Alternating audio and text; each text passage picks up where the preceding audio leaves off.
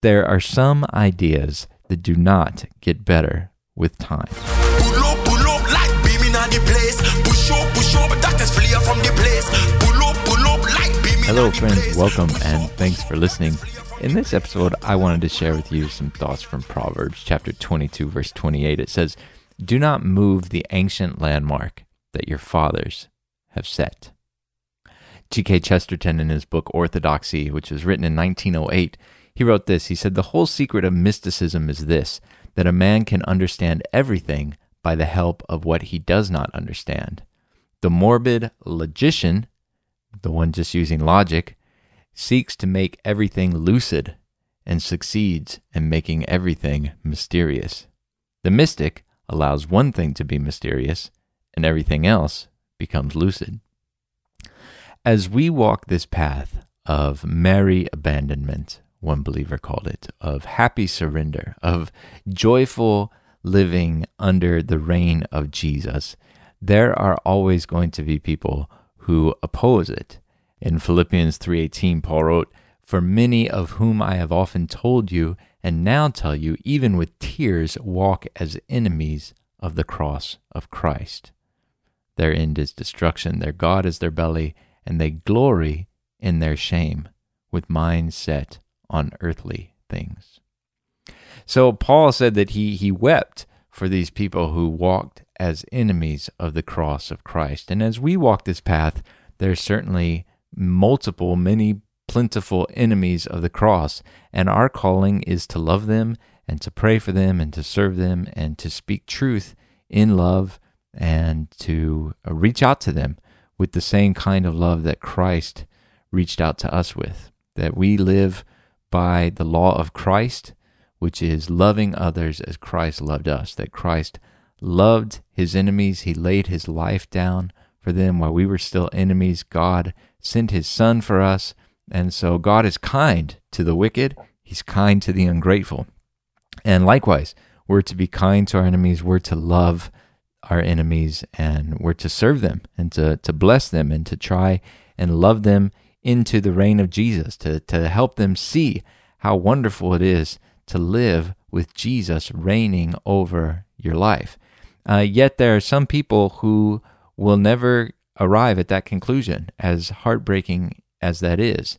There are people that uh, Romans 1 describes that what is can be known about God is plain to them because God has shown it to them, uh, because people know on the inside that there is a creator. It's impossible to look at the universe and not recognize the eternal power and the divine nature of the creator as it's revealed in the creation of the world. But it says, although they had that internal witness, they don't honor God, they don't give thanks to Him, but they become futile in their thinking, and their foolish hearts are darkened.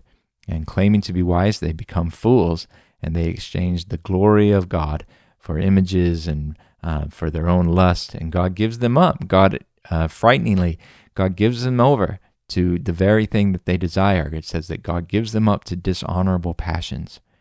Uh, and so that is heartbreaking that people would resist and refuse the goodness of God. And ultimately, their desire to be free from God's reign and to be free from His presence is fulfilled in the lake of fire. That uh, the lake of fire is the fulfillment of the desire to be free of God's presence, to not have God reign over you. God is the source of life. And so, if you reject God, all that's left is eternal death and separation. And uh, that's tragic, but it is true. Let me return to G.K. Chesterton again. He wrote, Insofar as religion is gone, reason is going, for they are both of the same primary and authoritative kind. They are both methods of proof which cannot themselves be proved. Or, as Alister McGrath said, whatever our most cherished beliefs are, they are going to lie beyond proof. So ultimately, everyone builds their life on a foundation of faith. Both the atheist and the theist choose to base their lives on a set of beliefs. Either uh, for billions and billions of years there was nothing, and somehow nothing turned into something, and that became everything that we see and experience today, or that um, there was a creator who exists outside of this time space realm that we experience. And he spoke everything that we see and experience into being. And those are kind of the two major worldviews that we have to choose from. And of course, if you accept that Jesus Christ is God's Son and you're living under his reign, allowing his spirit to direct your life moment to moment, day to day, you embrace the latter. And I believe that is the path of peace and joy, like Romans says in uh, Romans 4:17 it says the kingdom of God is not a matter of eating and drinking but of righteousness and peace and joy in the Holy Spirit and in Romans 15:13 he says may the God of hope fill you with all joy and peace in believing so that by the power of the Holy Spirit you may abound in hope. And so, walking under the reign of Jesus, you experience this joy and this peace that comes in being reconciled to God and being in relationship with God and becoming the vessel of His dominion on the earth, that your life becomes useful in the kingdom of God to administrate the loving dominion of the Creator who made everything. Now, I think this also speaks to why people might possibly reject the existence of a creator because it would immediately imply that the creator has some kind of right over his creation, which in fact he does. That's what I was just talking about, his dominion. So if people want to reject the dominion of the creator, uh, it certainly makes sense that they would want to reject the creator altogether. And that's what Romans chapter 1 is talking about. And so rejecting the creator is kind of the mothership of all bad ideas. They kind of flow from this one idea that says there is no God who should reign over us, or if there is, he should reign over us in a manner that I prescribe, not in a manner that he prescribes. And so that's what's described when it's talking about the futility of the mind and the darkening of the heart, that people come up with these new standards um, that are made up according to their own passions and their own desires. It's not really uh, relativity literally in the sense where they accept that any uh, standard is okay, but it is a sliding standard that can change as they see fit. And who knows how many times the Lord has had to watch this uh, play out in human history, perhaps every generation, but we've certainly seen it in Technicolor, literally, in the American experiment, where we kind of started with the uh, acceptance of divorce and the acceptance of adultery and fornication and the sexual revolution and the acceptance of homosexuality and the acceptance of abortion on demand and kind of these deluge of sexual behaviors that at one time, certainly, you know, two or three generations ago, the things that fill our newspapers today would have been considered obscene and disgusting and gross. And now we're told that we should accept them and that to not accept them is to be a bad person, to be a mean person, to be uh, unloving, to be full of hate because you think that these behaviors are not appropriate, are not good, are not acceptable. And so I just want to record this podcast, perhaps for my children, perhaps for my grandchildren or my great grandchildren, just to remind us that there are some ideas that do not get better with time. Okay? Adultery is always bad. Over the thousands of years of human existence and human evolution and progress, adultery has not become better. It still brings pain and brokenness wherever it happens. It still ruins lives and destroys families and um, just brings a lot of suffering into the life of everyone who is touched by it. Uh, likewise, homosexuality is disgusting, it's repulsive, it's wicked, it's wrong. Pedophilia is wicked, it's evil, it's wrong. Bestiality is repulsive, it's disgusting, it's wicked. Gender dysphoria, or the desire for a woman to want to be a man or a man to want to be a woman, is not healthy. It should be addressed with love and with compassion, but it shouldn't be affirmed as a healthy lifestyle. It brings pain, it brings brokenness, it brings suffering. Murderers, rapists, and child molesters should be executed. These behaviors are wrong, they're wicked, they're evil, and the government should not tolerate them in society. Now, because I'm talking about the death penalty for murderers, rapists, and pedophiles, I do not believe there should be any government laws against homosexuality, adultery, sexual behaviors be- between consenting adults. I believe people should be free to do what they want with their bodies. I mean, God gave us that freedom. I believe people should have that right to exercise sovereignty over their own bodies. The difference in those behaviors is that an unwilling party is being harmed. So, where it's consenting adults, even though it's repulsive, it's disgusting, it's gross, I don't believe there should be laws against it. I believe people should just be free, that the government exists to preserve the rights given to us by God. And God gave us rights over our sovereign bodies to do what we want. Now, of course, we should want to honor God with our bodies, but we should also be free to choose not to honor God with our bodies.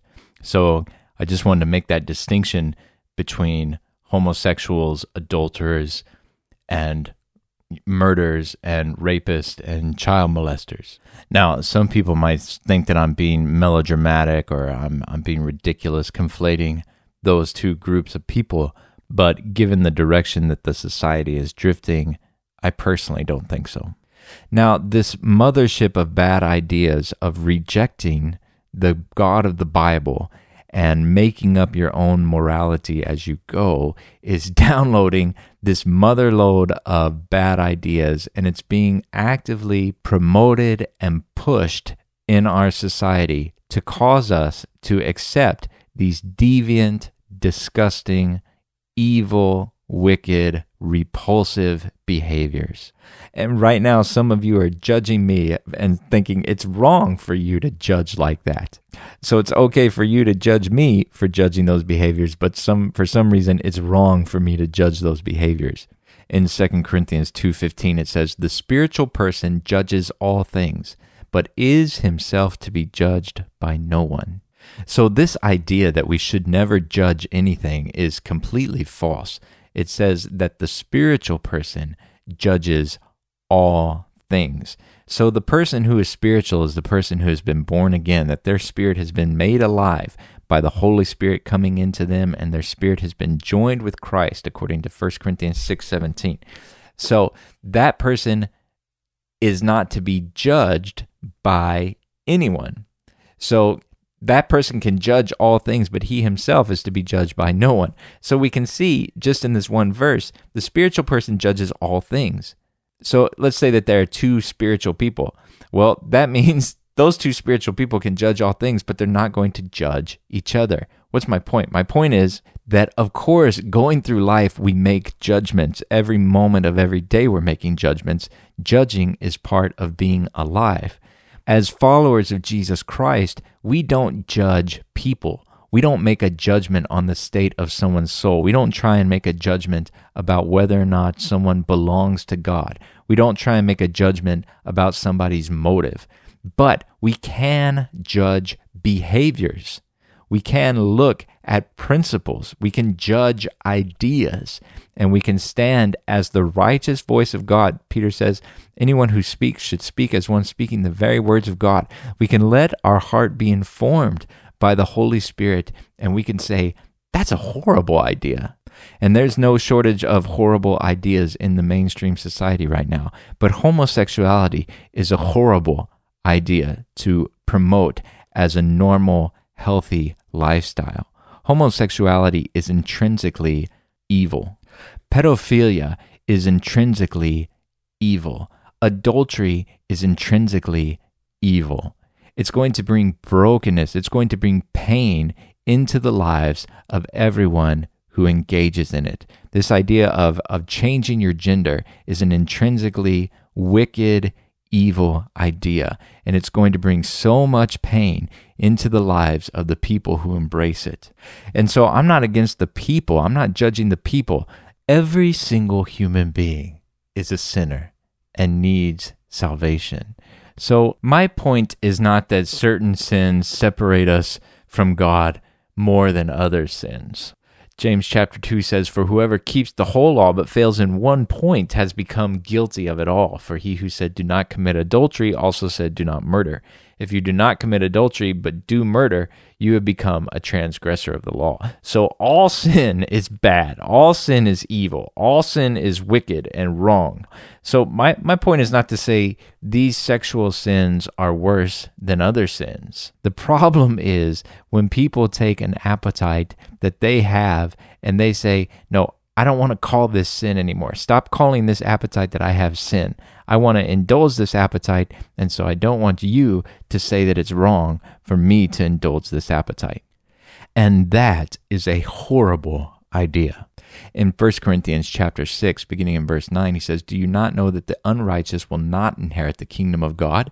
Do not be deceived, neither sexually immoral, nor idolaters, nor adulterers, nor men who practice homosexuality, nor thieves, nor the greedy, nor drunkard, nor revilers, nor swindlers will inherit the kingdom of God. And such were some of you.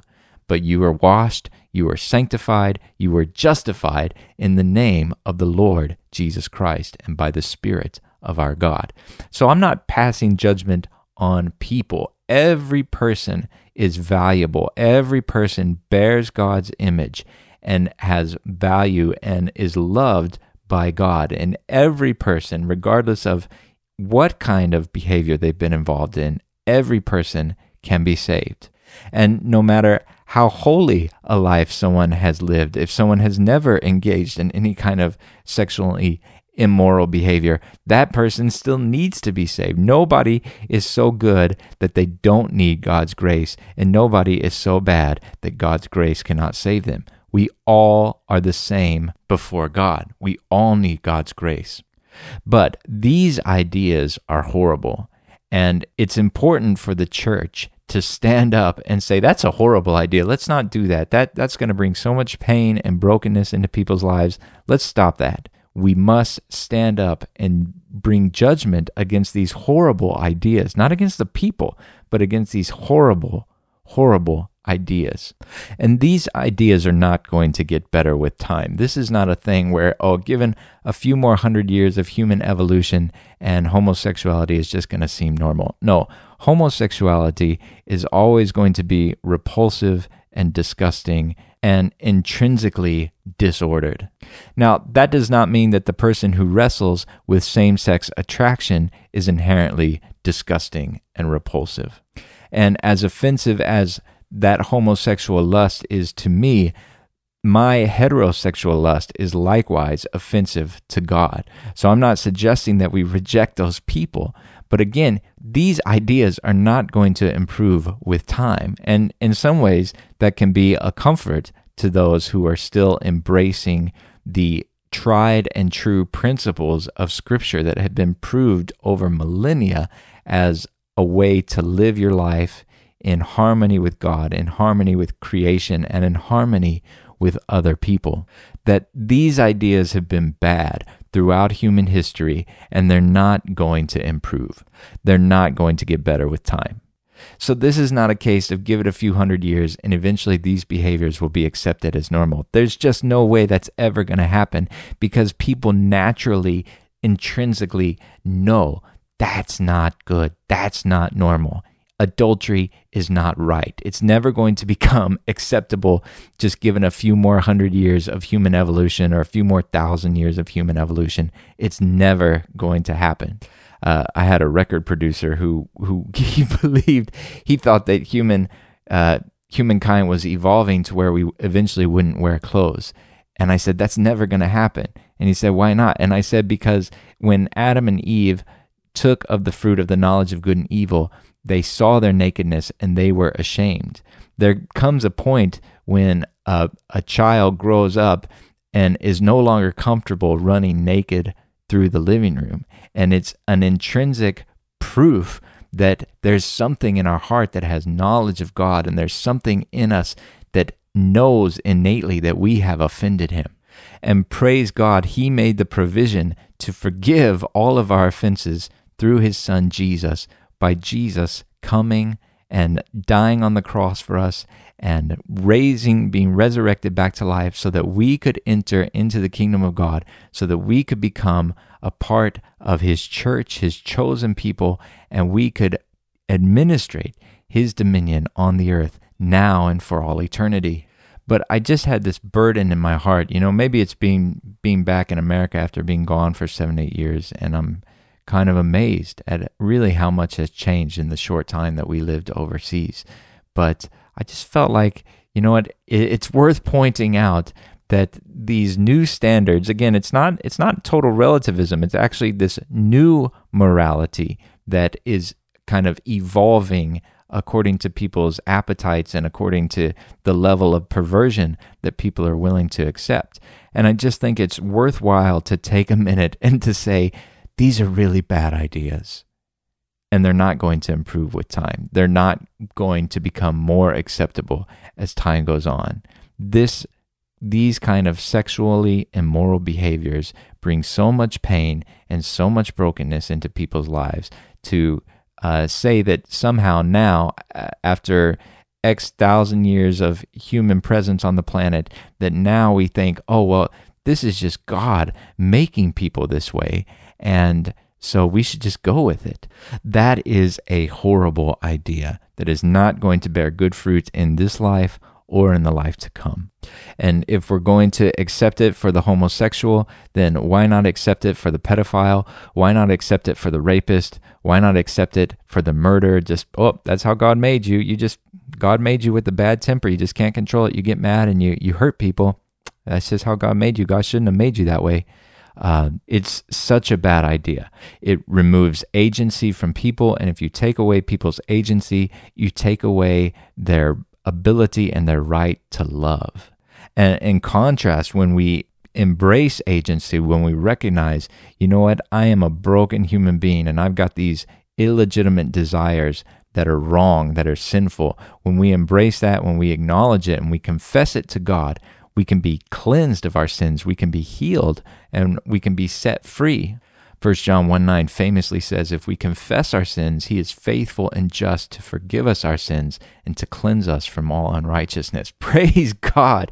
You know, whatever disgusting, repulsive, broken, perverse desires we are born with, we don't have to accept them as our final state. We can confess our sins, and He cleanses us from all unrighteousness, and He gives us the righteousness of Jesus as a gift for free. That is awesome. In Luke chapter 4, Jesus said, The Spirit of the Lord is upon me, because He has anointed me to proclaim good news to the poor. He has sent me to proclaim liberty to the captives and recovering of sight to the blind, to set at liberty those who are oppressed, to proclaim the year of the Lord's favor. Thank God He sent Jesus to set us free from our sin, to set us free from the oppression of our own appetites. He opens our eyes. He gives sight to the blind. Before we meet Christ, we are like a blind person in the dark don't know our left from our right, groping around, cannot make out which way is which. But Christ gives us sight. Christ opens our eyes. Praise God for that. In Ephesians chapter 5, beginning in verse 10, Paul writes, Try to discern what is pleasing to the Lord. Take no part in the unfruitful works of darkness, but instead expose them. And I just want to expose some of these ideas, especially as they're trying to be passed off to children and young people as normal, as you know, good, even as exciting or a brave choice or a courageous way to live, as as a meaningful way to live out your life. And it's just lies, it's total lies, and they must be exposed. We have to call these things out as the wickedness that they are the church is called a bulwark of truth, the, the a pillar and a buttress of truth in 1 Timothy 3:15. The church is the hope of the world because we protect, we guard the sacred oracles of God and of Jesus Christ. And it's critical that we stand and expose bad ideas because they're not going to get better with time. So I thank God for the great mercy that He has shown me while I was a sinner. God still loved me, that I didn't deserve anything but to die and to go to hell and to be separated from God and experience death for all eternity. But God, in His great mercy, showed me kindness, forgave my sin, gave me grace. And so it's because God has shown me so much grace, I want to hold out that same grace, that same kindness of God, that same love of God, that He extends it to all people. And I want to extend the grace of God to every single human being on planet Earth, while at the same time saying, these ideas, these behaviors are bad. These ideas, these behaviors are wicked. These will bring pain and brokenness into your life. So I really appreciate you listening. May God give you courage and boldness to speak out the truth, to call out a bad idea when you hear it, to not just go with the flow, to not just go along with society that's trying to force these ideas on us and on our children and on the society as, as a whole. Uh, but to stand up for the truth and to love people, to stand up with, with joy and with uh, love in our hearts for those people who hate us, for those people who hate the cross, for those people who hate Christians, that we have nothing in our hearts but love and forgiveness and mercy toward those people. And at the same time, we love them so much that we will not allow a horrible idea to be called a good idea. We will not allow an idea that brings pain and brokenness into people's lives to be portrayed as something positive. God bless you. May the Lord give you courage. May the Lord give you love for every single person you encounter. Thanks for listening. Bye bye.